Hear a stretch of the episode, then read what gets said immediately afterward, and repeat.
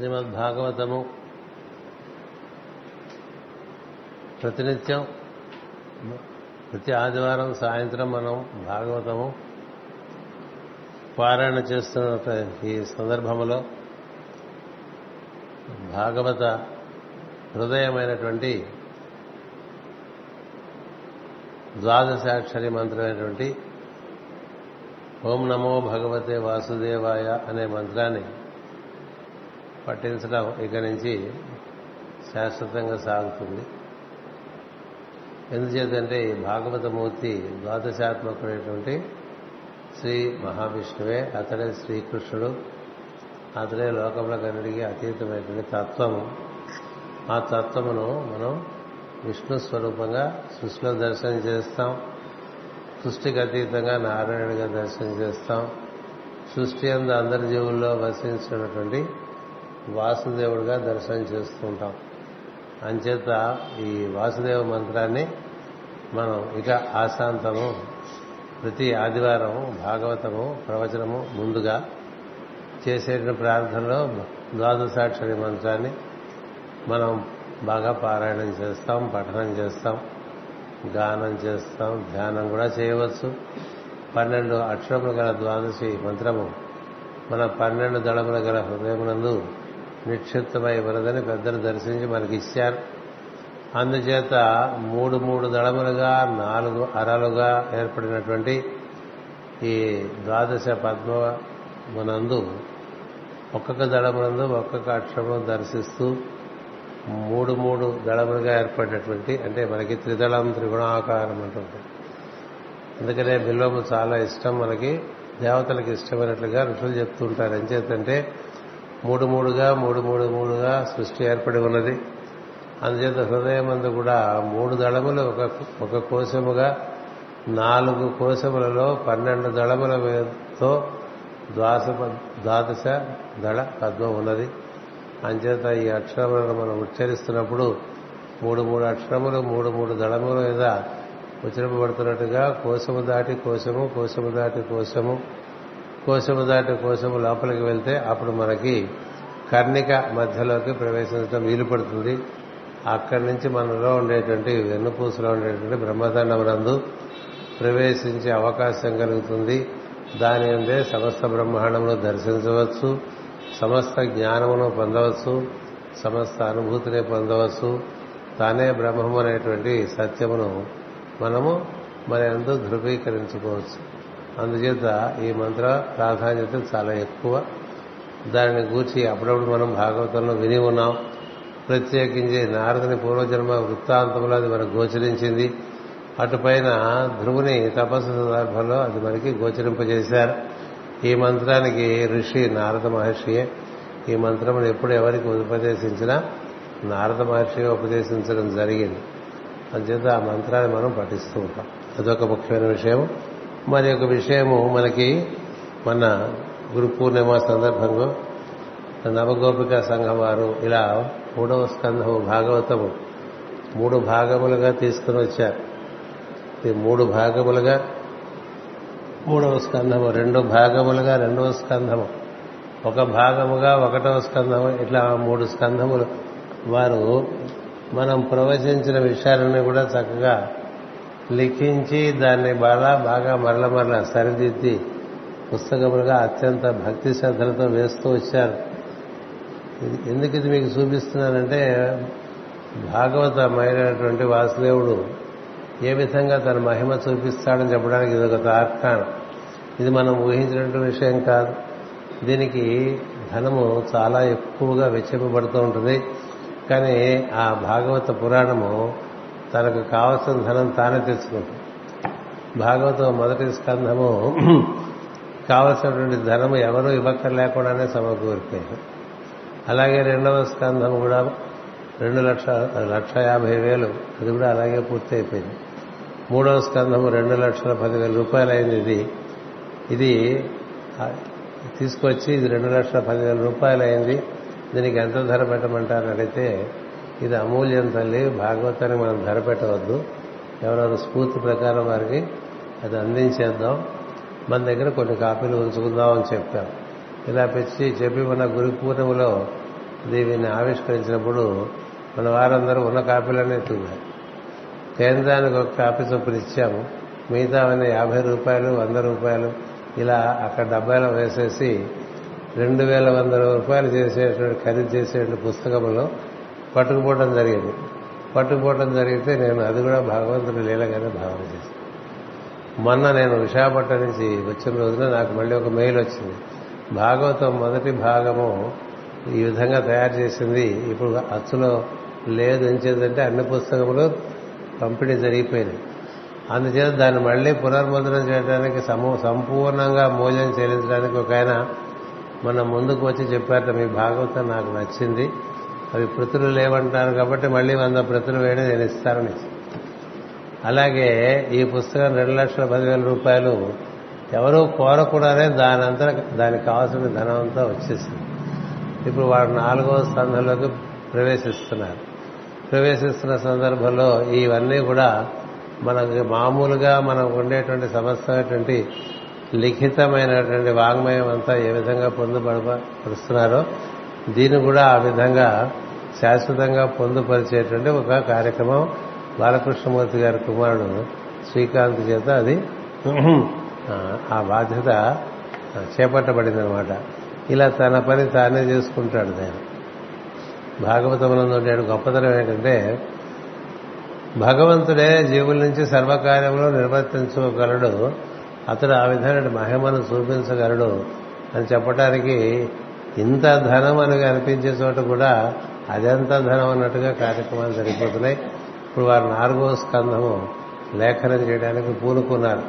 మీకు ఈ విషయం ఊరికే ప్రస్తావన చేస్తే దాంట్లోంచి భాగవతమూర్తి అంటే వాసుదేవుడు ఏ విధంగా తన లీల చూపిస్తాడో మనందరికీ తెలుస్తుందన్న ఉద్దేశంతో మీకు ఈ పుస్తకాలకి చూపిస్తున్నాను ఇవాళ.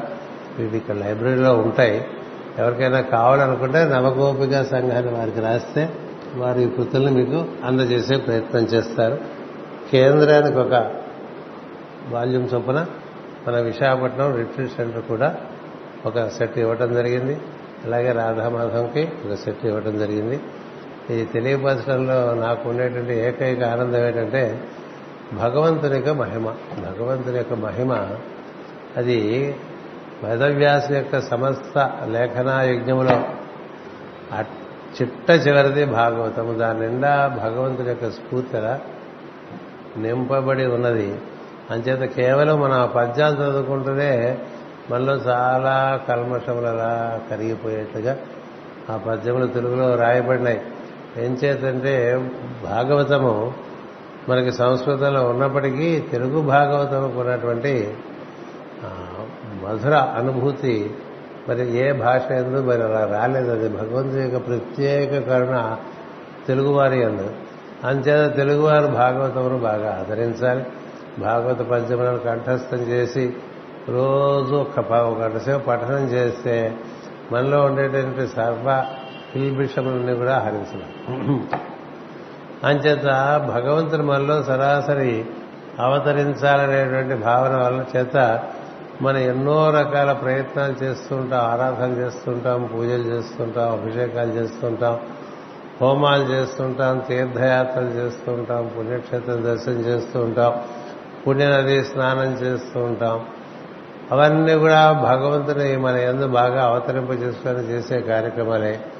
కానీ భాగవతము చాలా అత్యంత శీఘ్రగతిని అత్యంత సులభమైన పద్ధతుల్లో మనకి తన్మయత్వం కలిగించి భగవంతుడు మన్ని తనలోకి అందుకునేటువంటి ఒక తత్వం అందులో ఇమర్చబడి ఉన్నది. అలా ఇమర్చబడి ఉన్నది కాబట్టి ఈ భాగవతంలో ఒక ప్రత్యేకత ఉన్నది. మనకు అష్టాదశ పురాణములు అష్టాదశ పురాణములు అని చెప్పుకుంటూ ఉంటాం. ఆ వాటన్నింటిలో కూడా బాగా ప్రాచుర్యములోకి ప్రాశస్యముగా తెలియబడినది. అయినటువంటిది భాగవత పురాణం ఒక్కటే. విష్ణు పురాణము తర్వాత భాగవత పురాణం. ఇతర పురాణముల గురించి వింటూ ఉంటాం. కొన్ని కొన్ని సన్నివేశములు అందులో చెప్పుకుంటూ ఉంటాం.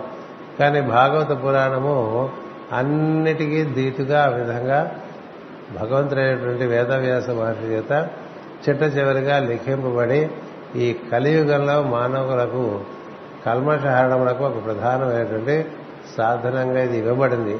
అంచేత మనం ఈ విధంగా భాగవతము పారాయణ చేసుకుంటూ ఉందాం పద్య పఠనం చేసుకుంటూ ఉందాం నేను ఎక్కడ ఆపుతున్నానో మీరు అక్కడ ఆపడమే బాగుంటుంది పద్యాలు అందుకని మీరు చదవద్దు. నా సలహా ఏంటంటే మీరు చదవద్దు పుస్తకం పెట్టుకోండి వినండి. అప్పుడు మీకు తెలుస్తుంది. ఎందుకంటే కొన్ని కొన్ని భావములు చాలా లోతైన భావములు ఉన్నప్పుడు అది మనం ఊరికే సాదాగా చదివిస్తే దానికి విలువ భక్తి ప్రధానమైనటువంటిది భాగవతం. మనకు అక్షరాలు వచ్చింది చదివిస్తాను అక్షరాలు వచ్చాయి కదా అని చదవకూడదు భాగవత పద్యాలు దానిలో నీకు భగవంతునితో సరాసరి అనుబంధం ఏర్పడే రీతిలో ఉంటుంది కాబట్టి ఆ భావము అంటే ఆ పద్యం యొక్క హృదయము నీ ఎందు బాగా నిక్షిప్తమైతే నీకది చక్కని రాగయుక్తంగా వ్యక్తం అవుతుంటుంది అంచేత పద్య పఠనం అనేటువంటిది పెద్దవారి దగ్గర తెలిసి నేర్చుకో. విని నేర్చుకో. అలా విని నేర్చుకోవటం వల్ల నాకు అది అబ్బింది చిన్నతనంలో. అంచేత మీరు వినండి చదివేద్దామని ఉత్సాహం చూపించద్దు. చూపిస్తే ఏమవుతుందంటే మీకు ఏ భావం ఆవిష్కరింపబడాలని నేను ప్రయత్నం చేస్తున్నానో ఆ భావం ఆవిష్కరింపబడదు. ఏం చేద్దంటే చాలా మధురమైనటువంటి విషయం మృదువైనటువంటి హృదయం కలిగినప్పుడు ఆ భావాన్ని ఆవిష్కరింపగలిగేటువంటి పరిస్థితి వస్తుంది. అంచేత పద్యములు కంఠోపాఠం చేయడం భగవంతు వంతు ఉన్నటువంటి భావమును కవి అంటే పోతరా మాస్టర్ ఎలా తాను అనుభవించి దాన్ని ప్రకటింపజేశాడో ఆ భావన మనం కలిగి ఆ దైవాన్ని మనలోకి ఆ విధంగా శ్రీకృష్ణ అనగానే మనకి లోపలికి శ్రీకృష్ణ అంటే యదుభూషణ శృంగారరత్నాకర ఒకద్రోహి వంశదహర ఎలాంటి వాక్యాలు ఉంటాయంటే ఒక్కొక్క ఒక్కొక్క ఒక్కొక్క ప్రశంస ఒక్క స్థుతి ఒక పదంలో ఇచ్చిన స్థుతి దాని గురించి ఎంతైనా చెప్పారు అలాంటి పదముల గుంపుగా పద్యాలు ఏర్పడి ఉంటాయి. అయితే స్థుతించడం అనే దాంట్లో ఆ పదముల భావ హృదయంలోకి మనం ప్రవేశిస్తూ ఉండాలి. అప్పుడు మనకు అనుభూతి వస్తుంది. అయితే పద్యం చదివానంటే ఒక అహంభావమే మనం అలా ఉండదు అయితే ఇంకా కొన్నాళ్ళ పాటు మీరు వినండి. ఇదివరకు నవనీత గారు ఒకసారి అందరికీ చెప్పారు. ప్రత్యేకించి వర్మ గారికి చెప్పారు. మనం చదవకుండా ఆయన చదివింది వింటే బాగుంది. అది అది సత్యం. ఎందుచేతంటే అందరూ ఎక్కడ ఆపాలో తెలియదు. ఎక్కడ సంధి విడగొట్టాలో తెలియదు. ఎక్కడ భావం పూర్తవుతుందో తెలియదు. అందుకని ఒక్కొక్క భావం ఒక పద్యంలో రకరకాలుగా ఆవిష్కరింపబడుతున్నప్పుడు మనం అలా పాఠం చదివినట్టు చదివేస్తాను. అలా చదవద్దు. కొన్నాళ్ళ పాటు ఇంకా వినండి. ఆ తర్వాత మీరు నేర్చుకోండి. నేర్చుకుని మీరు ఇంటి దగ్గర చదువుకుంటూ ఉండండి.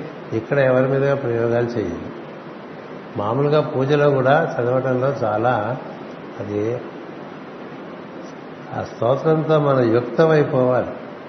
ఆ సూక్తంతో యుక్తమైపోతే అది మనకి అనుభూతినిస్తుంది ఆ అనుభూతి వల్ల దర్శనం కలుగుతుంది సాన్నిధ్యం కలుగుతుంది. అది ఊరికే మనకి తెలుసు కదా అని చదివేస్తే భక్తి చాలా ప్రధానం. ఏది స్తోత్రములకు కానీ ఆరాధన వరకు కానీ ఈ భాగవత పద్య పఠనం మనకు కానీ. అంటే మనకి ఎలా ఉంటాయి ఇవన్నీ కూడా నేను అన్నీ కూడా అటువంటి చిన్నప్పుడే ఏరుకున్నాను పెద్దలకు అనుగ్రహం చేత అవన్నీ ఇక్కడ పెట్టుకున్నాం. మీరు కొన్నాళ్ళు వినండి బాగా మీకు దాని యొక్క భావము ఆకలింపైనప్పుడు మీరు తన్మయత్వం కొద్దీ చదువుకుంటూ ఉండొచ్చు. అలా చేసుకుంటూ ఉందాం. ఇక్కడ మనకి ఇప్పుడు భాగవత ప్రవచనంలో మనం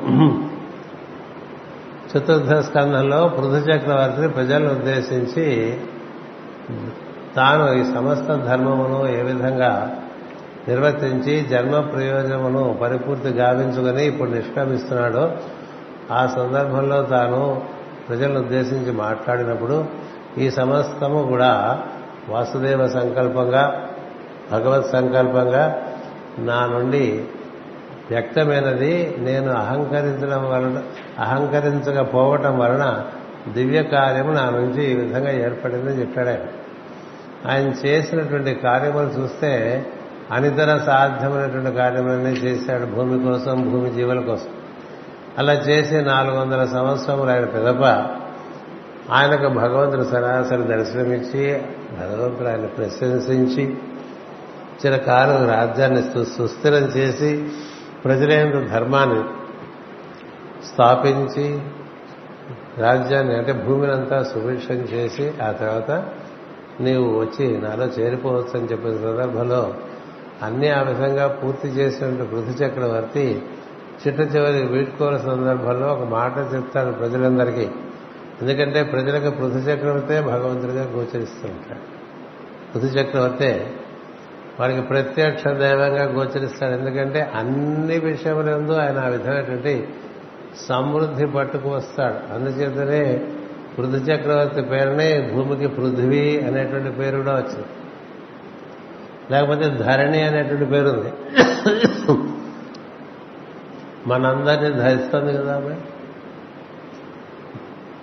లక్ష్మి ధరణి ఇద్దరు ఉంటారు ఆయన సూక్ష్మ అధిష్ఠించి ఒక ప్రజ్ఞ స్థూల లోకములను అధిష్ఠించి ఒక ప్రజ్ఞ శ్రీ భూ ప్రజ్ఞలుగా పరతత్వంలో ఉంటాయని చెప్పి మనకి మన వాగ్మయం చెప్తుంది. అలాంటి ఈ భూ ప్రజ్ఞకు ధరణి అని పేరు ఎందుకు చెప్తుంటే ఏమీ తెలియని పరిపూర్ణులు కాని అజ్ఞానులైనటువంటి వారందరూ కూడా భూమి మీద పుడుతూ ఉంటారు. భూమి మీద పుట్టడం అంటే ఏడు లోకాల్లో అతినాశి అనేటువంటి లోకంలో పుట్టడం. భూమి మీద మన మీద చాలా గొప్పవాడు అనుకోవడానికి ఏం వీల్లేదు. ఎందుకంటే సూర్యకాంతిలో ఏడవ వంతు కాంతే భూమి. సూర్యకాంతిలో ఏడవ వంతు కాంతే భూమి మీద ఉంటుంది. అది కూడా నలుపు నీలంగా ఉంటుంది. నలుపు నీలంగా ఉంటుంది. అంచేత ఈ భూమి కన్నా మిగతా ఇతర గ్రహములు ఎక్కువ కాంతివంతం అంటే ఇక్కడి నుంచి శుక్రుడిలోకి వెళ్ళాలనుకోండి శుక్రుడు ఇక్కడికన్నా నాలుగు వంతులు కాంతివంతం బుధుల్లోకి వెళ్తే ఆరు వంతులు కాంతివంతం సూర్యుడు ఇక్కడ కన్నా ఏడు వంతులు.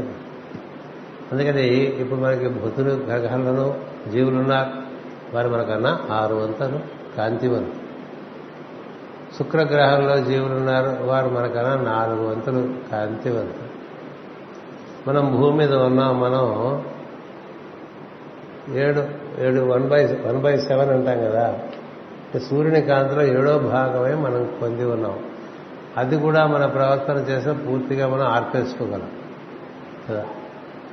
అలాంటి ఈ భూమి మీద ఈ భూమికి ఈ భూమి జనులకు ఉద్ధారణ కలిగించడం అంటే సామాన్యమైన విషయం కాదు. ఊర్ధ్వలోకాల్లో మనం ఏదో చాలా ఎవరైనా పెద్ద పెద్ద కార్యాలు చేశారంటే అది సులభం. కదా అధోలోకాల్లో వెలుగును దింపడం అనేది కష్టమైన విషయం. ఎప్పుడు ఎనభై శాతం వచ్చే విద్యార్థులనే చేర్చున్నారనుకోండి ఒక పాఠశాల. ఇప్పుడు ఎనభై శాతం తొంభై శాతం వచ్చిన వాళ్ళనే చేర్చున్నారనుకోండి వాళ్ళు వాళ్ళ దగ్గర ఆ పాఠశాలలో వాళ్ళు చదువుకున్నప్పుడు వాళ్ళందరికీ తొంభైలు తొంభై ఐదులు రావడం చాలా సహజం. ఎందుకంటే వాళ్ళలో అదే ఉంది సహజంగా ఉంది వాళ్ళు కదా? ఎప్పుడు పది మార్కులు వచ్చేవాళ్ళని వాళ్ళని ఇప్పుడు పది మార్కులే వస్తాయి. అంతకన్నా రావు. అనేవాడిని ఉత్తీర్ణులు చేయటం అంటే ఎంత కష్టం? ఇది వందకి పది మార్కులు వస్తాయట అంటే లేకపోతే పదిహేను మార్కులు ఇస్తుందండి ఎందుకంటే పదిహేను ఏళ్ళు నూట ఐదు. మనం అంతా ఫిఫ్టీన్ పర్సెంట్ వెలుగున్న వాళ్ళం. హండ్రెడ్ పర్సెంట్ వెలుగు కోసం ప్రయత్నం చేస్తున్న వాళ్ళకి హండ్రెడ్ పర్సెంట్ వెలుగు తెచ్చివ్వాలంటే ఉపాధ్యాయులు ఎంత కృషి చేయాలి? పాలకులు ఎంత కృషి చేయాలి? సామాన్యమైన కృషి. అందుకని చీకటి లోకాల్లో ఎక్కువ వెలుగు తీసుకొచ్చే వాళ్ళ ఎందే భగవంతుడికి కూడా ఆసక్తి ఎక్కువ. హనుమాచార్య వారు కూడా అదే పాట పడతారు. తెలియ చీకటికి దీపం ఎత్తక పెద్ద వెలుగులో వెలిగే వెలుగేలా అంటాడు. పెద్ద వెలుగు అట్లా సూర్యుడు పక్క చూపిస్తే ఉపయోగం దాని ముందు ఎందుకు అనిపిస్తుంది చిన్న వెలుగు చీకట్లో పెడితే ఎంత కాంతి? అందుకని బాగా అంధకారంలో ఉన్నటువంటి వాళ్ళు అజ్ఞానంలో ఉన్నటువంటి వాళ్ళు ఏమీ తెలియక తమ తాము నశింప చేసుకుంటున్నటువంటి వాళ్ళు ఉండేటువంటి భూమి మీద పరిపూర్ణంగా ధర్మమును అవతరింప చేయడం అనేటువంటిది అత్యుత్తమము అతి ఉత్కృష్టమైనటువంటి కార్యం. కదా? బాగా చదువు వచ్చేవాడికి మనం పాఠం చెప్పి నా వల్ల వాడికి ఫస్ట్ క్లాస్ వచ్చిందంటే పెద్ద తెలియదు నువ్వు చెప్పపోయినా వస్తున్నాడు అసలు అసలు పూర్తిగా పదిహేను మార్కులు వచ్చే వాళ్ళకి వాళ్ళు పాస్ చేయించామనుకోండి అది కదా. అందుకని ప్రజలు అసలు ఈయనే దేవుడు అని చెప్పిస్తారు వాళ్ళు. వాళ్ళ దృష్టిలో పృథ్వీ పృథు చక్రవర్తి దైవం ఇంకో దైవం అక్కడ ఎందుకని భగవంతుడు కూడా ఈయన చేసే యజ్ఞానికి వచ్చి ఈయన్ని ప్రశంసించి మరీ వెళ్ళి. ప్రశంసించి. నువ్వు సరాసరి లక్ష్మీదేవితో పోటీ పడుతున్నావు అని కూడా చెప్పాడు. ఎంచేత లక్ష్మీదేవి నన్ను ఎంత ఆక్రమించి ఉంటుందో నువ్వు కూడా అంత ఆక్రమించి ఉన్నావు భక్తి చేత ధర్మము చేత నీ నిర్దిష్టమైనటువంటి ప్రవర్తన చేత అని. మరి మనం చదువుకున్నాం. అయితే వరుసగా చదువుకోం కాబట్టి అలా మనకి అక్కడక్కడక్కడక్కడ మధ్యలో మనకుండే ఇతర విషయాల కారణంగా అంతరాయాలు వచ్చి ఉండడం చేత ఆ కంటిన్యూటీ మనం ఏర్పరచుకుంటే కానీ ఉండదు. అంచేత అలాంటి వాడు ఇప్పుడు ప్రజలు భగవంతుడి చేతనే పొగడపడినటువంటిది రాజు. అతడే భగవంతుడు అన్నాడు. అందుకని మాకు ఇంకో వాసుదేవుడు ఉన్నాడు ఇంకో నారాయణ ఉన్నాడంటే నాకని నువ్వే మాకంతా అన్నారు నువ్వే మాకంతా నువ్వే అది చేశావు. నువ్వే మా కర్తవ్యమే అని చెప్పి చెప్పలేదు.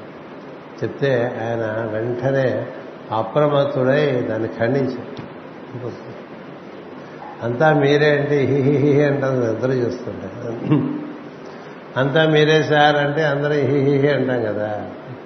నేనేమిటి? అసలు ఎవరైనా వాళ్ళు ప్రజ్ఞ కానీ వాళ్ళు స్పందన కానీ వాడి వశంలో ఉన్నాయా? ఆ ప్రజ్ఞ స్పందన వశలో వాడున్నాడు అయితే పృథు చక్రవర్తి పూర్తిగా పడినవాడు కాబట్టి అతని నిరహంకారి ఉండటం చేత దాన్ని వెంటనే ఖండించి ఇలాంటి భావం కలిగితే ప్రజలు పాడైపోతారు. ఎందుచేత ప్రత్యక్షంగా కనిపిస్తున్న దాన్ని అంగీకరించి పరోక్షంగా నడిపిస్తున్న వారిని విస్మరించడం వలన ప్రజలకు పూర్ణ జ్ఞానం కలగదు. ఒక నటుడు ధర మీద నటిస్తే ఆ నటుడు ఆ విధంగా తెర మీద నటించడానికి వెనకాల ఎంతో మంది ఉంటారు. అతనికి ఆ విధంగా వేషం వేసిన వాడు ఉంటాడు. అతనికి ఆ విధంగా భాషణము రాసిచ్చిన వాడు ఒకడు ఉంటాడు కదా? ఆ విధంగా ఎలా నటించాలో తెలియజేయవాడు ఒకడు ఉంటాడు. అతని మీద బాగా కాంతి పడేట్టుగా చూపించేవాడు ఒకడు ఉంటాడు. మరి ఇంతమంది వెనకాల పనిచేస్తూ అతన్ని డైరెక్ట్ చేస్తుంటే అతను నటించింది మనకి తెర మీద కనిపిస్తుంది కదా? ఇక తెర మీద కనిపించే బొమ్మ వెనక తెర వెనుక ఎంతో మంది పనిచేస్తారు కదా? అది జ్ఞా నిజమైన నటుడు ఎవరికి కృతజ్ఞుడిగా ఉంటాడు? ఇప్పుడు బాగా కృష్ణుడు వేషం వేసి ప్రజలందరికీ బాగా రంజింప చేసినటువంటి నటుడు తనకి ఆ విధంగా అలంకారం చేసి రూపాన్ని దిద్ది కృష్ణుడే ఇతర అనిపించేట్టుగా ఒక మేకప్ మ్యాన్ చేయబట్టి కదా అలా కనిపిస్తుంది. మామూలుగా ఉంటే అలా ఉండడు కదా అన్నట్టుగా అతని కృతజ్ఞుడిగా ఉంటాడు. అలాగే అతని చేత భాషణములు అద్భుతమైనటువంటి పరిపూర్ణమైన జ్ఞానంతో కూడిన విషయములు అతనివి కావు అతని నుంచి ఉచ్చరింపజేశాడు. మామూలుగా ఒక శ్రీకృష్ణుడు ఒక శ్రీరాముడు ఒక వశిష్ఠుడు అగస్సుడు ఇలాంటి నా పాత్రలు ధరించిన వారికి సహజంగా వారికి ఆ జ్ఞానం ఉంటుందా? నటులకి అగస్టుడికున్న జ్ఞానం ఉంటుందా? రాముడికున్న జ్ఞానం ఉంటుందా? కృష్ణుడికున్న జ్ఞానం ఉంటుందా? కానీ అవి తెలిసిన వాళ్ళు ఆ విధంగా నటుల చేత పరికిస్తూ ఉంటారు. మనకి కృష్ణుడే పరుగుతున్నాడు రాముడే పరుగుతున్నాడు వశిష్ఠుడే పరుగుతున్నాడు అగస్టుడే పరుగుతున్నాడు అనిపిస్తుంది కదా? ఈ అనిపించడం మన దృష్టిగా అనిపిస్తుంది కానీ వాళ్ళకి వాడి చేత అనిపించిన వాడు ఉన్నాడు ఆ మాటల్లో బలం కదండి ఆ ఆ మాటల్లో బలం కదా ఆ నటునికి ఆ కీర్తి తీసుకొచ్చింది. ఇప్పుడు కూడా మీరందరూ సినిమాలకు వెళ్తూనే ఉంటారు నాకు తెలుసు. పంచ్ డైలాగులు వేస్తుంటారండి ఆ పంచ్ డైలాగ్ వాడిదే వాడిది కాదు కదా. వాడెవడో వెనకాల రాసిన వాడు ఉండబట్టి కదా వీడు వెలిగిపోతున్నాడు. వీడికి గుర్తుండదు. చూసే ప్రేక్షకులందరూ ఆ నటుడు చాలా పంచ్ డైలాగులు చెప్తాడండి ఆ నటుడు చెప్పడు. ఆ నటుడికి రాసేవాడు వాడిది గొప్ప కదా. కానీ ఈ నటుడికి తెలియదు తన వల్ల కాదని. తన వేషధారణం కానీ తన భాషణం కానీ తన ప్రతాపం కానీ తన హాస్యం కానీ తను నిర్వర్తించే ధర్మం కానీ ఇవన్నీ వెనకాల నుంచి నడిపించేవాడు నడిపిస్తే కదా వీడు నడిచాడు. అందుచేత నిజంగా తెలిసినవాడు తాను కేవలము తెర మీద బొమ్మే అని తెలుసుంటాడు. తాను తెర మీద బొమ్మ తన వెనక నుంచి ఆడిస్తున్నారు. అంటే భాషణం చేశామనుకోండి మనమే భాషించేస్తామా భాషించేటువంటి ఒక సౌకర్యం మన ఎందు ఉన్నా భాషింపచేసే అది చేసే ప్రజ్ఞ మన ఎందు ఉండబట్టి కదా అలా ప్రవాహంగా మాటలు వచ్చేస్తూ ఉంటాయి. నత్తి ఉందనుకోండి ఏం చేస్తారు? నత్తి. ఉంటుంది. మరి అక్కడ ఎందుకు లేదు? మనిషి వాడికి నోరుంది వాడికి నాలుగుంది వాడికి గొంతుంది మాట మొదలుపెట్టేసరి అది అది ఆపేస్తూ ఉంటుంది కదా. కదా? ఎంత బాధపడుతుంటాడు నత్తి ఉండేవాడిని చూసి? నత్తి ఉండేది వాడిని చూసి నవ్వకూడదు. ఎందుకంటే అత సహజంగా ఒక హింస అనుభవిస్తుంది. మరి మనందరిలోంచి అలా అనుసూతం అలా భాషణం జరుగుతుందంటే ఎవరి అనుగ్రహం వల్ల జరుగుతుంది? సరస్వతి యొక్క సాన్నిధ్యం వల్ల మనకు అలా జరుగుతుంది. అలా తెలిసినటువంటి వాడు కృతజ్ఞుడు అని పేరు. అలా తెలియనటువంటి వాడు కృతజ్ఞుడు అని పొద్దునే మనకి ఈ విధంగా ఎరుక కలిగించినది అమ్మ. మనది లేకుండా మనమే లెగిసామనుకున్నాం. నేను లెగిసా నేను లెగిసా అంటుంటాడు కదా. ఏం లెగిసేది వీడు? వీడు లెగిసేది ఏం లేదా ఆవిడ లేపకూడదు. కదా? అంచేత వీడి విధంగా ఎరుక కలగటం ఎవరి వల్ల కలిగిందో వారి ఎందు మనకి కృతజ్ఞత లేకపోతే వాడు కృతజ్ఞుడే. మన ఉనికి మన ఎరుకే మనం అనుకునేటువంటి పరదైవం. అంచేత అలా ప్రతి విషయానికి కృతజ్ఞత చేయలేచిందంటే కృతజ్ఞత కాలు కదిలిందంటే కృతజ్ఞత అలా భక్తుడికి ఏం తెలుస్తుంటే తనలో ఎన్నో ప్రజ్ఞలు దైవమునకు సహకారముగా పనిచేస్తూ తనకి వైభవం కట్టబెడుతున్నాయి తప్ప దీనికి అందరికీ కర్త ఒకడు ఉన్నాడని తెలిసి ఉంటాడు. అలా తెలిసి ఉన్నప్పుడు నువ్వే అంతా వాడెవడో మన వాడు మాకు లేడంటే అట్లా. అందుకని ఋతు చక్రవర్తి చెప్పడం మొదలుపెట్టాడు. కింద తరగతిలోనే చెప్పడం మొదలుపెట్టాడు. చెప్పడం మొదలుపెట్టి ఇంకా చెప్తున్నాడు. ఎందుకంటే మనకి సహజంగా ఈ లోపల ఈ పద్నాలుగు రోజులు అయిపోయింది. ఏవేవో పోగేసుకుంటుంది మనసు ఈ లోపల. కదా? మళ్ళీ దాన్ని ఒకసారి శుభ్రంగా జల్లడ పెట్టేస్తే మనం ఆ రూట్లోకి వచ్చేస్తాం.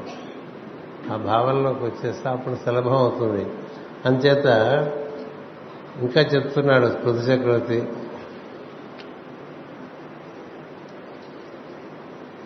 వాళ్ళు అడిగారు ఓ ప్రజానాయక ప్రజలు తమ తమ ధర్మములు ధర్మములను వాసుదేవ అర్పణ బుద్ధితో చేయవలనంటివి. మా దృష్టిలో నీకన్నా వాసుదేవుడు మరి ఒకడు లేడు అన్నారు వాళ్ళండి తప్పు కదా. వాసుదేవుడు నీకన్నా ఎవరు లేరు? వాసుదేవుడు అంటే ఎట్లా? వాసుదేవుడు అంటే అందరిలో ఉండేవాడు వాసుదేవుడు. వీళ్ళు కూడా ఉన్నాడు వాడు అన్నారు కదా అని మనం నా పేరే వాసుదేవు అని పెట్టేసుకుని అలా తిరుగుతున్నాం అనుకోండి మనకన్నా బరియాటా కారు దిగుపడేవాడు మూడోసారికి ప్రతి చిహ్నం ఆ మందు. కదా?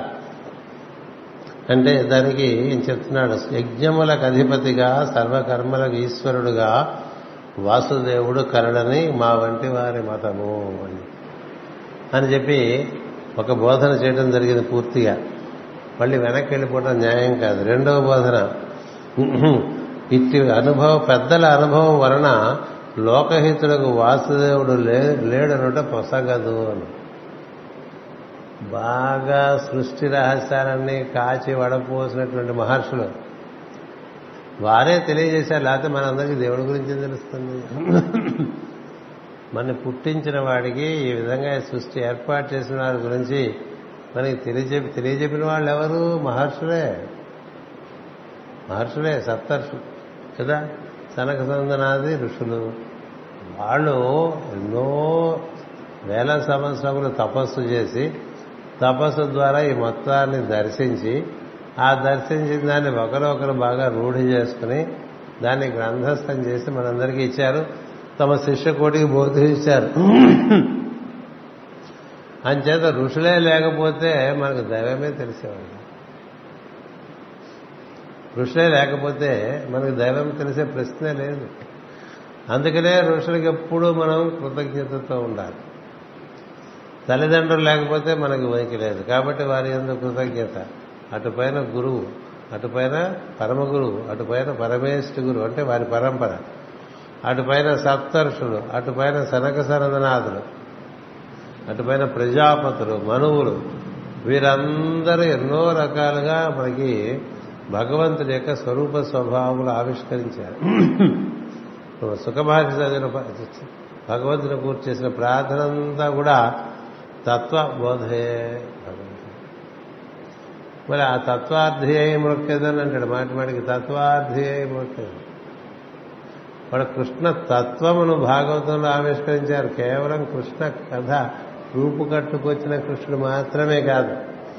సృష్టికి ఆధారభూతమైనటువంటి తత్వం ఏదున్నదో ఆ తత్వాన్నంతా కూడా ఈ పన్నెండు స్కంధాలు బాగా విశదంగా తెలియదు.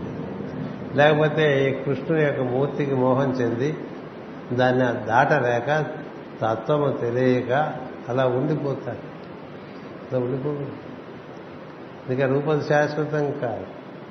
ఆ రూపంలోకి దిగి వచ్చిందదే అది శాశ్వతం ఆ రూపంలోకి దిగి వచ్చినది శాశ్వతం. ఆ రూపం శాశ్వతం కాదు. అందుకని రూపాతీతుడి తత్వమును రూపం ద్వారా మనకి ఆ తత్వమును అందుకునేట్టుగా చేయడానికే సద్గురువు రకరకాలుగా ప్రయత్నం చేస్తుంటాడు. ఎందుకంటే అక్కడ ఒక కృష్ణ బొమ్మ ఉన్నది ఇక్కడ ఒక కృష్ణుడు బొమ్మ ఉన్నది అక్కడ ఒక కృష్ణుడు విగ్రహం ఉన్నది. ఇందులో ఎవరి కృష్ణుడు? ఒకే కృష్ణుడికి అనేక రూపాలు. కదా? అదే కృష్ణ అందరిలోనూ వాసుదేవుడిగా ఉన్నాడు. అనేసరికి ఏమైంది?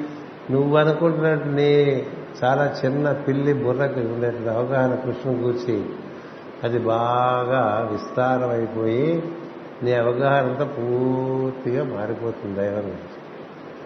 దైవం గురించి మనకుండే అవగాహన అది ఆవగిందంతా కూడా ఉంది అసలు దైవం మొత్తం మహత్వంతా వ్యాప్తి చెంది ఉన్నాడు. అది తత్వపరంగా దర్శనం చేయించడం అనేటువంటిది ఋషుల యొక్క ప్రధాన కర్తవ్యంగా వాడు పెట్టుకున్నారు. అందుచేత భాగవతంలో కృష్ణుడు గురించి చెప్పాలంటే ఇవన్నీ చెప్పుకొచ్చారు. సృష్టి క్రమము ఈ సృష్టి ఎవరి వలన ఈ విధంగా ఏర్పడుతూ వస్తుందో చెప్పుకుంటూ పృథు చక్రవర్తి కథ వరకు వచ్చాం మనం ఎన్నేళ్ళుగా చెప్పుకుంటూ ఉంటే.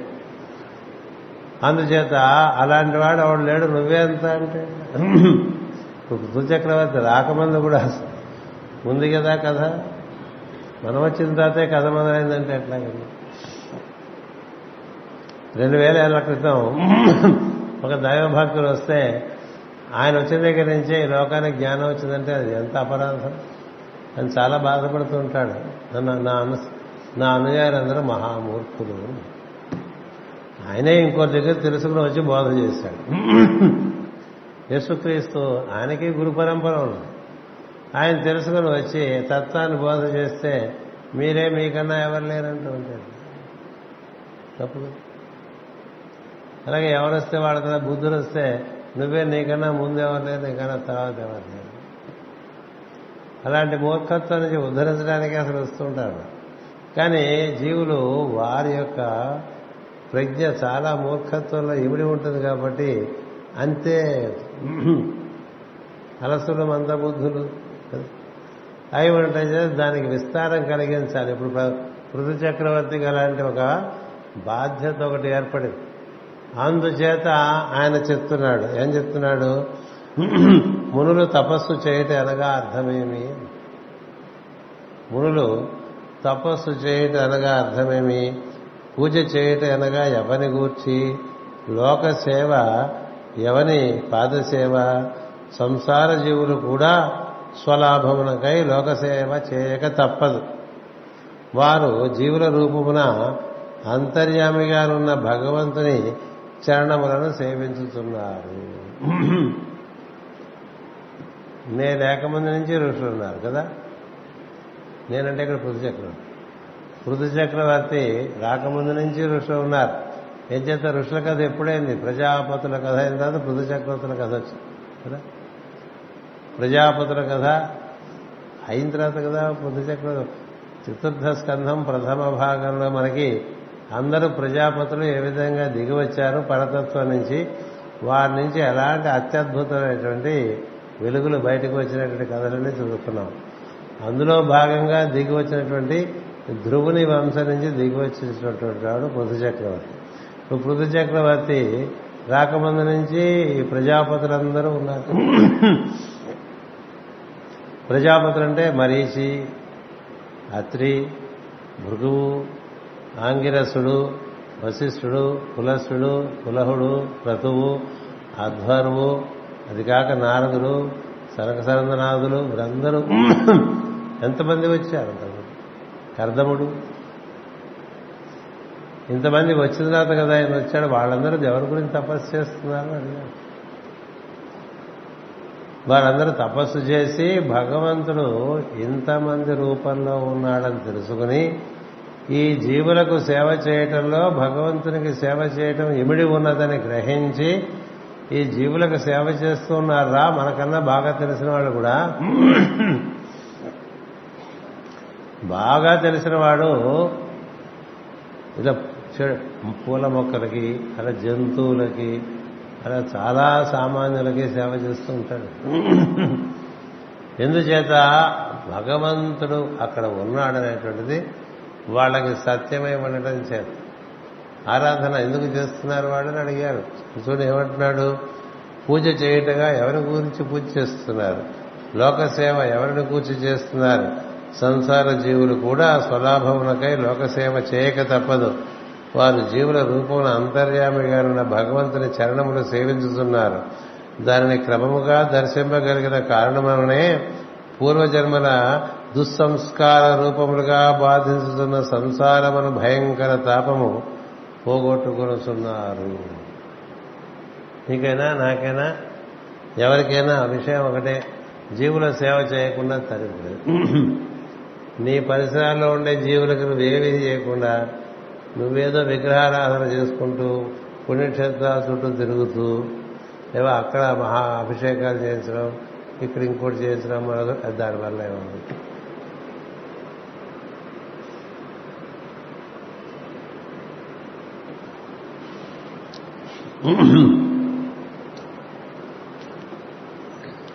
భగవంతుని చరణములుగా జీవుల రూపాలను భగవంతుని చరణములుగా భావన చేయాలి.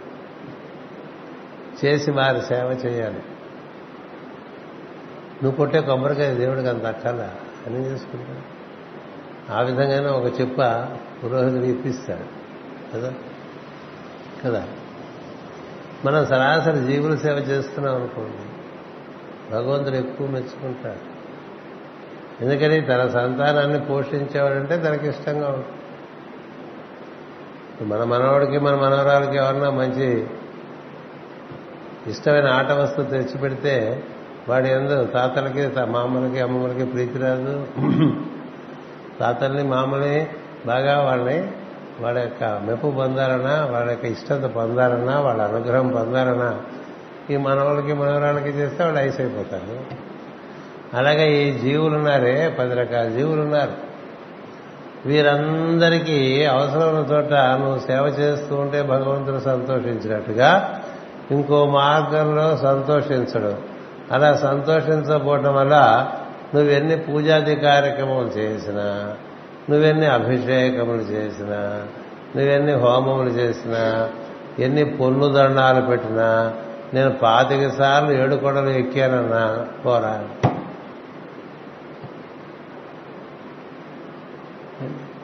అది ఇక్కడికి వాక్యం చాలా ముఖ్యమైన వాక్యం.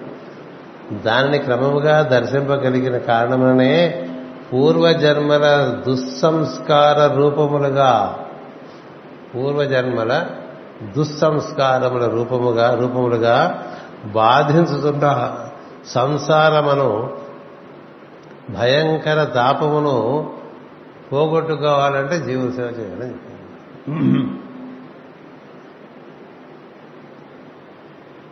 దేవుడికి వజ్రకిరీటం చేయించే బదులు ఏం చేసుకుంటారండి ఆయన? నీ వజ్రకిరీటం. నీకోసం నేను బంగారం మొలతాడు చేశాను. మీ ఆవిడ కోసం అది చేయించాను. నీ తమ్ముడి కోసం ఇది చేయించానంటే అలా నేను అడిగానా? నేను అడిగాను. అలాగే చేయించాను అహంకారం ఒకటి. నీ బంగారం చేయించావా? ఎవరి బంగారం? ప్రజల దగ్గర పోగేసిందినా? ప్రజల దగ్గర పోగేసి ఎవరు ప్రజలు? నేనేనా? నేనేనా వాళ్ళ రూపంలో ఉన్నది? నా దగ్గర బంగారం కొట్టేసి నాకేదో చేయించారంటావేంట్రా? కదా? అందుకని జీవన సేవ ఎందుకు చేస్తున్నామంటే అందులో ఉండేటువంటి భగవంతుని దర్శిస్తూ చేస్తే నీలో ఉండేటువంటి దుస్సంస్కారములు నిర్మూలింపబడతాయి అంతేగాని ఊరికే భగవంతుని మనం అలాగా గోకేస్తూ ఉంటే ఆయన బొత్తిగా నీ గోడ అరిగిపోదు తప్ప అది అలాగే అందుకని జీవుల సేవతో కూడిన ఆరాధన ఉండాలి. నీ ఆరాధన ఎంత ఉందో నీ జీవుల సేవ కూడా దానికి సరి సమానంగా సందేహం లేదు. సందేహం లేదు. ఈ మానవ జాతి ఒక రకమైనటువంటి భ్రమకు లోనైపోయి ఒక మోహంలో పడిపోయింది. అట్లా గోకేస్తుంటే మనం నమ్మిన వారిని వాళ్ళు మనకి ఏదో చేస్తారని అట్లా చేయరు. అట్లా చేయరు. కదా? అందుకనే రాముడు లక్ష్మణుడు తానిషా కనబడ్డాడు తప్ప ఈయన కనబడలేదు. తానిషా చాలా మంచి పనులు కూడా చేశాడు ఆయన. తానిషాకు ఒక యోగ్యత ఉంది వీళ్ళు కనబట్టాడు వీడికి కనబడింది ఈ అహంకారి. కదా? అహంకారి కనబడితే అహంకారి కనబడితే ఇంకా అహంకారం పెరిగింది. పోయి ఏం చేశావని కనబడాలి? నాకు గుడెక్కల్లా దేవుడికి గుడేటండి సృష్టి అంతా ఆయన గుడే. కదా? అది దేవుడు అలలాడిపోతాడు. ఇంకెంతకన్నా దుర్మార్గం ఇంకేమి దేవుడు అలలాడిపోవడం ఏంటి? సర్వపోషకుడు అతను కదా? నువ్వు భక్తిగా గుడి కట్టుకో ఏమన్నా చేసుకో బాగుంది. కానీ నువ్వేం చేసావు? ప్రజానాయకుడిగా ప్రజల దగ్గర రాముడి పేరు చెప్పి వసూలు చేశావు వాడు రా. ఈయన కోసం ఇవ్వలేదు కదండి రాముడి కోసం ఇచ్చాడు వాళ్ళలో రామభక్తి కదా? వాళ్ళకి అంటే రామదాస్ గారు నేను నిందించట్లా ఓ సత్యం చూపిస్తాను ఎందుకంత బాధపడాల్సి ఆయన సొమ్ము ఆయన మనుషుల దగ్గర తెచ్చి ఆయనకి మంతాడు చేశారని ఆయనకి చంద్రహారం చేశారని ఆయనకి ఏదో కిరీటం పెట్టారంటే ఎట్లా ఉంటుందండి? నా పిల్లల దగ్గర డబ్బంతా నువ్వు కాజేసి నువ్వు నాకు ఉంగరం చేస్తే ఎట్లా ఉంటుంది? మీ పిల్లలు ఉన్నారు వాళ్ళందరి దగ్గర డబ్బు కాజేసి లేకపోతే వాళ్ళింటి బంగారం కొట్టేసి నాకు అందులో కొంత తీసి ఉంగరం చేయిస్తే నాకు ఏంటంటే ఇప్పుడు ఆలోచించు. ఇదంతా భగవత్ సంతానం కదా జీవులందరూ భగవత్ నువ్వు ఎక్కడి నుంచి తెచ్చాను ఈ బంగారం? అందుకనే రాజులకు కూడా చాలా దుష్కర్మ ఉంటుంది సరిగ్గా పరిపాలించకపోతే. ఊరికే నాయకులు అయిపోదా నాయకులు అయిపోదా అని ఎగబడి ఎగబడి ఎగబడి చివరికి వాళ్ళు చాలా అధోగతి గడిపోతారు. ఎందుకంటే ప్రజలకు సేవ చేయటంకి కూడా ఒక సంస్కారం. అందరూ చేయలేరు. అందుకే నాయకులు అయిపోదాం అనేటువంటి భ్రాంతి నాశనానికి సంబంధించిన భ్రాంతి. నువ్వు ఎవరికి బాగా సేవ చేస్తూ ఉంటావో అలా వారి ఎందు దైవాన్ని చూస్తూ అలా సేవ చేస్తూ ఉంటే వాళ్ళు నేను నెత్తిన పెట్టుకుంటారు నాయకుడుగా. వసుదేవుడికి అదే జరిగింది. అసలు ఆయన రాజు. వాళ్ళ సామ్రాజ్యాన్ని. కదా? ఆయన నేను ప్రజల సేవ చేయడానికి ఈ రాజ్యపీఠం మీద కూర్చుంటే చేయలేని అనుకుని ఆ రాజ్యపీఠం తన ఎవరైనా? ఉగ్రసేనుడు కదా? ఆయనకి అప్పచెప్పేస్తాడు బాబాయ మావయ్య. ఏదో బంధువుతో. ఏదో బంధువుకి అప్పచెప్పాడు. అప్పచె అప్పచెప్పి ప్రజల్లోకి వచ్చేసాడు ఆయన. వచ్చేస్తే ప్రజల్లో ఆయనకి మన్నన బాగా పెరిగిపోయింది. ఆ ఉగ్రసేనుని జైల్లో పెట్టేసి ఆయన కొడుకు కంసం వచ్చి కూర్చుంటే వాడికి ఎవరు మన్నిస్తారండి వెళ్ళి నేను ఇక్కడ కూర్చున్నాను కదా నేను సీట్లో కూర్చున్నాను కదా నన్ను మన్నించాలంటే మన్నిస్తారా? మన్ని. సీటు కాదు ముఖ్యం నువ్వు చేసిన సేవ ముఖ్యం. నువ్వు జీవులకు ఎంత సేవ చేస్తే వాళ్ళందరూ నీ చుట్టే చేరిపోతారు మీరందరూ పొల్లుపోకుండా అందరూ ఒకటి రెండు సార్లు చూస్తూ ఉంటారు బాహుబలి కదా? మరి వాడిని తీసేసిన రాజ్య ప్రసాదం నుంచి వాడు ప్రజల్లో ఉంటే వాడు ఎక్కడున్నా వాడు వాడే నాయకుడు అని చెప్తారు కదా? ఇంచేత ప్రజల కష్టాలు చూసేవాడు నాయకుడు. తన చుట్టూ ఉండేవారికి సేవ చేసుకునేటువంటి వాడు సహజంగా నాయకుడు అవుతాడు. నాయకుడు నేనని ఊరికే గద్దెకి కూర్చుంటే నాయకుడు అయిపోడు గధ అయిపోతాడు. ఇంకా కంసుడికి వాడికి అప్పటికి అర్థం కాలేదు. ఇదేంటి నేను కదా ఇక్కడ రాజని. అందరూ వసుదేవుడి చుట్టూ తిరుగుతారేంటి? విచిత్రంగా ఉండదు. నా చుట్టూ తిరగద్దు. రాజు చుట్టూ తిరగకుండా ఆయన నాయకుడు ప్రజానాయకుడు. ఎందుకని ప్రజానాయకుడు అయ్యాడు? ఆయన అందరిలో ఉండే వాసుదేవుని సేవ చేసుకుంటున్నాడు. మనం ఏమో ఏదో పదవి అధికారం అనుకుని ఎక్కడ కూర్చొని ఏదో చలాయిద్దాం అనుకుంటే నీకు నీకుండే దుస్సంస్కారములు పోకపోగా ఇంకా కొత్తవి కూడా అంటుకుంటూ ఉంటాయి సంస్ కు- కుసంస్కారములన్నీ అంటుకుంటాయి అంతకుముందు లేనివి. అందుచేత పదవి బాధ్యత తప్ప పదవి ఒక ప్రివిలేజ్ కాదు. పదవి ఎందు హక్కు లేదు పదవి ఎందు బాధ్యత ఎక్కువ. అది కారణంగా వసుదేవునికి కీర్తి కంసునికి అపకీర్తి వచ్చింది. ఎందుకు వచ్చింది? ఆయన సరాసరి అక్కడ ఉండేటువంటి ప్రజల్లో ఉండేటువంటి వాసుదేవుని ఆరాధన చేసుకుంటూ వాసుదేవుని యొక్క దర్శన స్పర్శన భాషణాదులు కలిగి ఎంతో ఆనందంగా పరితృప్తిగా జీవించినటువంటి వాడు. సాక్షాత్తు సర్వవ్యాపిని దైవం కూడా అతడినే ఎన్నుకొని తండ్రిగా దిగించాడు అందుకని భాగవతం ఏం చెప్తుంది సార్ భాగవత సేవ భగవంతుని ఆరాధన అని చెప్తుంది. మనం ఏ సేవ చేయకుండా ఊరికే ఆరాధనలు చేస్తే మన మన ఆన్సర్ పేపర్ మీద అన్ని సున్నాలే ఉంటాయి. సున్నా ఎందుకంటే సేవ ఏది? సేవ. సేవ చేయడానికి నీకు వనరులు ఏర్పడుతున్నాయి అనుకో వాడే వనరులు ఏర్పాటు చేస్తున్నాడు. వాడే వనరులు ఏర్పాటు చేసి వాడే సేవ చేస్తుంటే మధ్యలో నువ్వేంటి? సేవ చేస్తున్న వాడి దగ్గరికి చాలా వస్తూ ఉంటుందండి. ఎందుకు వస్తుంది? వీడు సేవ చేస్తున్నాడని వస్తుంది. వస్తుంటే ఇంకా ఎక్కువ సేవ చేస్తాడని ఇస్తారు. మనం సేవ చేయట్లేదు అనుకోండి ఏది వచ్చిందో అదే నేను ఇబ్బంది పెట్టేస్తుంది. ఎందుకని ప్రకృతి కానీ దైవము కానీ ఎవరు జీవుల ఎందు అనురక్తి కలిగి వారి యోగక్షేమముల కోసం అహర్నిశలు తప తపన చెందుతూ ఉంటారో వారి ఎందు భగవంతుని యొక్క అనుగ్రహం పెరుగుతూ ఉంటుంది. ఇన్ని పూజలు చేశాను అన్ని పూజలు చేశానంటే పోవరా ఈ పూజలు అది ద్వితీయ అధ్యాయంలోనే మొట్టమొదటిగా చతుర్ముఖ బ్రహ్మకి నారాయణుడు చెప్పిన ఉపదేశం. మరి అప్పటి నుంచి అందరికీ అదే జరుగుతూ వస్తుంది. ఇప్పుడు పృథు చక్రవర్తి కూడా అదే చెప్తున్నాడు. ఏం చెప్తున్నాడు?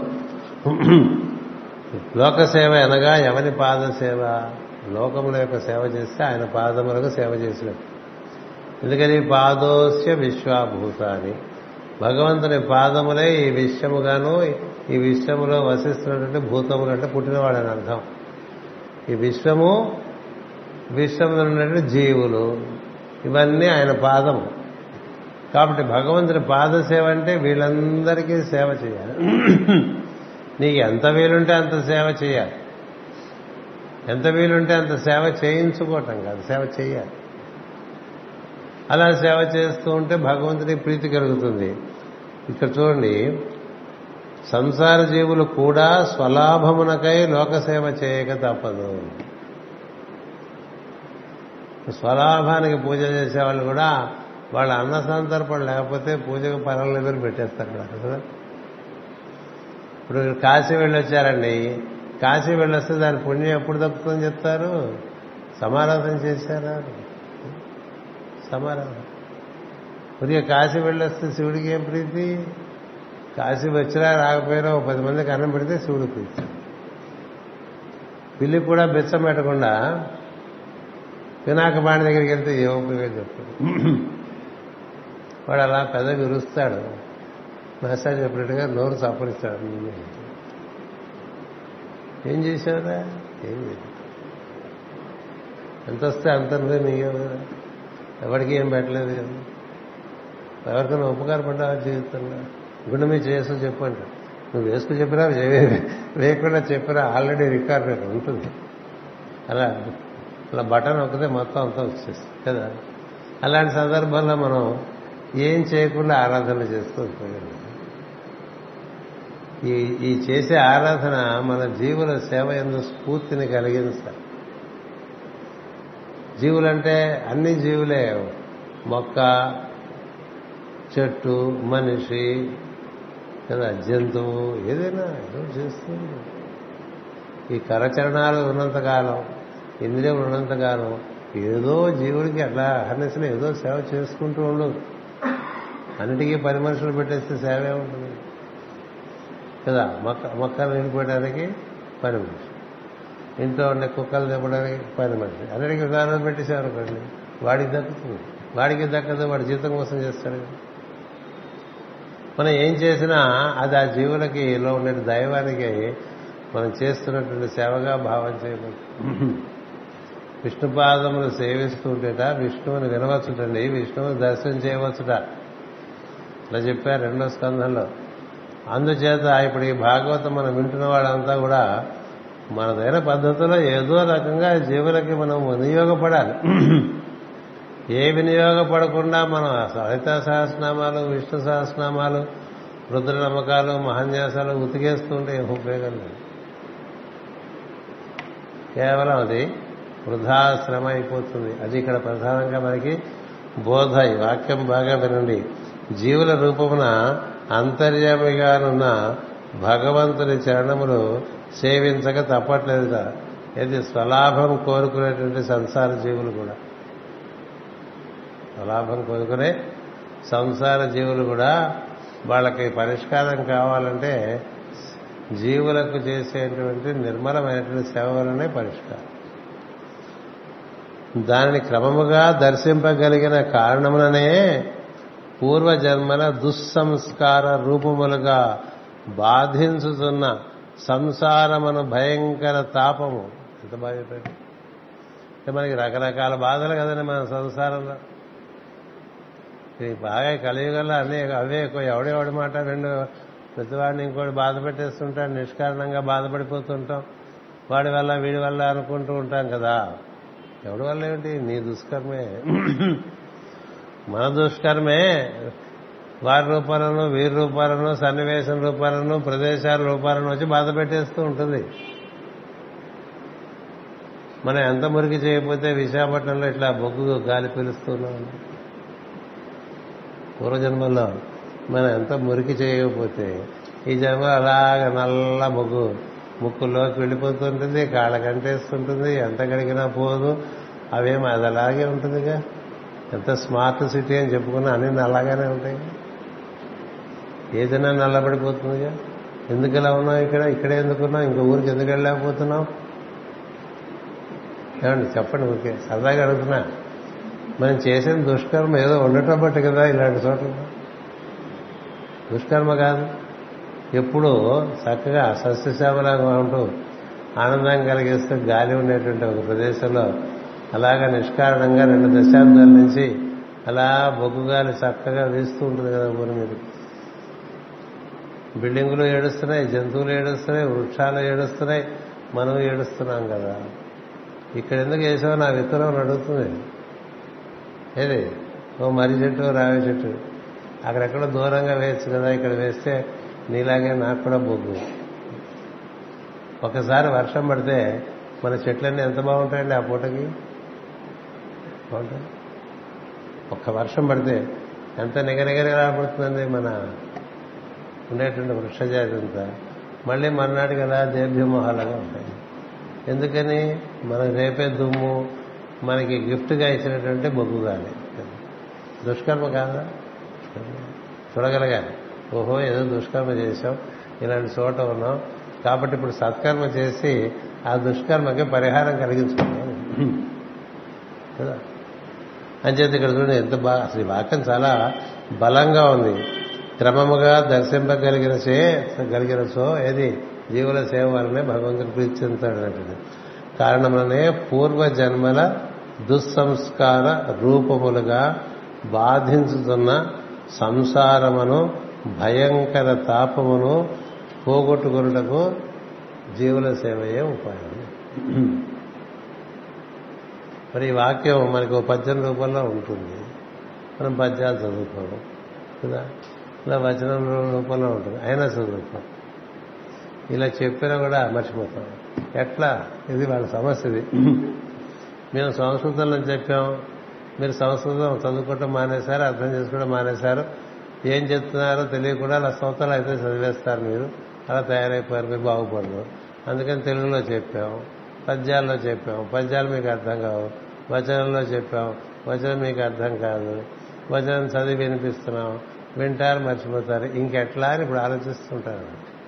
ఏది మన ఉద్ధరిద్దాం అనుకునేవాడు కొంతమంది పాపం. వాళ్ళకి ఆ పని పెట్టాడు దేవుడు. వాళ్ళు కూడా పూర్ణ జ్ఞానం అవటం వల్ల ఉద్ధరించడమే కదా. మనకు తెలిసిన జ్ఞానంతో అనుకున్నారు కానీ మన అజ్ఞాన స్వరూపం వాళ్ళకి చాలా ఆశ్చర్యం కలిసి జీవుల అజ్ఞానం వాళ్ళేదో రకమైన అజ్ఞానం నుంచి బయటకు వచ్చి జ్ఞానులయ్యారు. కానీ అజ్ఞానం యొక్క తీరుతెనులు అసలు చాలు ఊహించలేరు అందుకనే ఎప్పుడు వాళ్ళు దిగొచ్చినా వాళ్ళే ఫెయిల్యూర్ మనమే సక్సెస్ ఏది? ఎంతమంది దేవదూతలు వచ్చినా ఎన్ని విషయాలు చెప్పినా ఎన్ని రకాలుగా ప్రచోదనం కలిగించినా వాళ్ళు ఓడిపోతూ ఉంటారు మనం గెలుస్తూ ఉంటాం. ఎందుకంటే మన దగ్గర ఒక ఫెసిలిటీ ఉంది. ఇలా వెళ్ళంగానే మర్చిపోతాం. ఇలా వెళ్ళంగానే మర్చిపోతాం ఏ మర్చిపోవాలో అవి మర్చిపో. ఏ గుర్తుపెట్టుకోవాలో అవి గుర్తుపెట్టుకో ఏం మర్చిపోవాలో అవి మాత్రం మర్చిపోకుండా ఉంటుంది అలా తయారైపోయింది మన మన సిస్టమ్. మన కంప్యూటర్ సిస్టమ్ సాఫ్ట్వేర్ బాగా వైరస్ అయిపోయింది అది కావాల్సింది ఒక్కటి ఓపెన్ అవ్వదు. అక్కడవన్నీ ఓపెన్ అయిపోతుంది మరి ఈ పరిస్థితి ఎలా? ఎలా ఉంది? మళ్ళీ మళ్ళీ చెప్పున్నారు. మళ్ళీ చెప్పిన అంతే అయితే మళ్ళీ చెప్పున్నారు. మళ్ళీ చెప్తే అంతే అయితే మళ్ళీ చెప్పట్లే. అట్లా చెప్పుకుంటూ ఉండమే ఈ చెప్పుకునేవాడు కూడా వాడు కూడా చేసుకుంటూ ఉండాలి. లేకపోతే వాడు పడైపోతాడు. నువ్వు చేసుకుంటూ నువ్వు చెప్తూ ఉండాలి కదా. ఊరికే చెప్పారనుకోండి దాంట్లో పస ఉండదు. ఊరికే చేయకుండా చెప్పేవాడు మాటకి ఎందుకు బలం ఉండదు. ఎందుకంటే సత్యం లేదు అందులో. అందుకని ఊరికే అట్లా ప్రీస్టులు ప్రవచనాలు కొడుతూ దక్షిణలు కలెక్ట్ చేసేసుకుంటూ ఉన్నారనుకోండి రాదు. అది నిర్వర్తించి అది ఆచరిస్తూ అది చెప్పేవాడు ఉన్నాడు అనుకోండి అప్పుడు ఎక్కుతుంది. ఎక్కినా నిలబడుతుందనే గ్యారంటీ లేదు కాబట్టి మాటి మాటికి చెప్పుకుందాం. అది ఒక్కటే మార్గం అని అప్పటి నుంచి ఇప్పటి వరకు చెప్పుకుంటూనే ఉన్నారండి నైమిసారణ్యంలో కదా సవనకాది మునులకు సూత మహర్షి అట్లా ఐదు వేల సంవత్సరాల నుంచి చెప్తున్నాడు ఎందుకు చెప్తున్నాడో తెలుసా? ఎదురు ఎదురుగుండా కూర్చునే వాళ్ళ కోసమే కాదుట. ఆ తరంగములు అలా అలా అలా అలా అలా అలా వ్యాప్తి చెంది కొంతమంది ద్వారా దాన్ని మరికొంత ప్రచారం జరిగేదిగా ఏర్పాటు చేస్తున్నారు. వాళ్ళు పట్టు వదలని విక్రమాదిత్యుంటారు చూసారా? అలా ఏ విధంగా ఓర్పు తగ్గక నిర్వర్తిస్తూ ఉండటం చేత కొంతమంది జీవులకు ఉద్ధారణ కలిగే అవకాశం ఉంటుంది. విన్నది విన్నట్టుగా ఆచరించుకునే బుద్ధిమంతులు కొంతమంది ఉంటారు. ఒకసారి వినకపోతే రెండోసారికైనా వింటారు. రెండోసారి వినకపోతే మూడోసారికైనా వింటారు. ఎన్ని మాటలు చెప్పినా వినకపోయినా మళ్ళీ చెప్పేటువంటి వాళ్ళు ఉన్నారు. అది విని ఏ ఒక్కడు బాగుపడ్డా చాలు. కదా? అలా మనకి భాగవతంలో ఇక్కడ పృథు చక్రవర్తి ఇంకో రకంగా భగవంతుడి యొక్క అస్తిత్వమును గూర్చి ప్రస్తావించాడు. ఇది రెండవ ఉపదేశం అయింది ఇంకా ఉన్నాయి చాలా ఉపదేశాలు ఇచ్చాడు. పృథు చక్రవర్తి ఇచ్చిన ఉపదేశాలు కూడా అది భగవంతుని యొక్క ఉపదేశమే పృథు చక్రవర్తి ద్వారా. అంటే పృథు చక్రవర్తి మీడియం అనమాట భగవంతుడు మళ్ళీ ఆయన ద్వారా పలికి విషయాన్ని సర్దాడు సరిగా. ఎందుకంటే లేకపోతే తప్పుడు అవగాహన వచ్చేస్తాయి.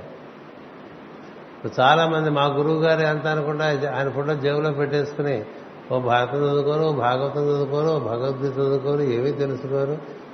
ఆ గురువు గారు చెప్పింది వినరు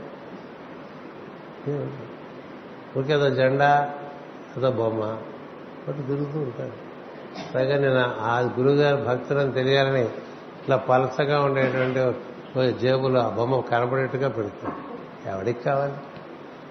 ఆ గురువుకి అసలు కాదు ఆయన అక్కడి నుంచి అయ్యో అని బాధపడతాడు నా ప్రవచనం. గాలికి వెళ్ళిపోయింది. నేను చెప్పిన గాలికి వెళ్ళిపోయినాయి. నా బొమ్మలు పంచుకుని బతికేస్తుంది. ఇప్పుడు ఆయన ఆ బొమ్మలో ఉంటాడా? ఇంకో బొమ్మలో ఉంటాడు? శరీరం వదిలేసిన తర్వాత ఆ బొమ్మలోనే ఉండడు కదా ఇంకో బొమ్మ. కదా? ఈ బొమ్మలు మనకు మిగిలిపోతాయి. ఆ సత్యము ఆ ధర్మము అవి పోతాయి. అలా కలగకూడదు మనకని.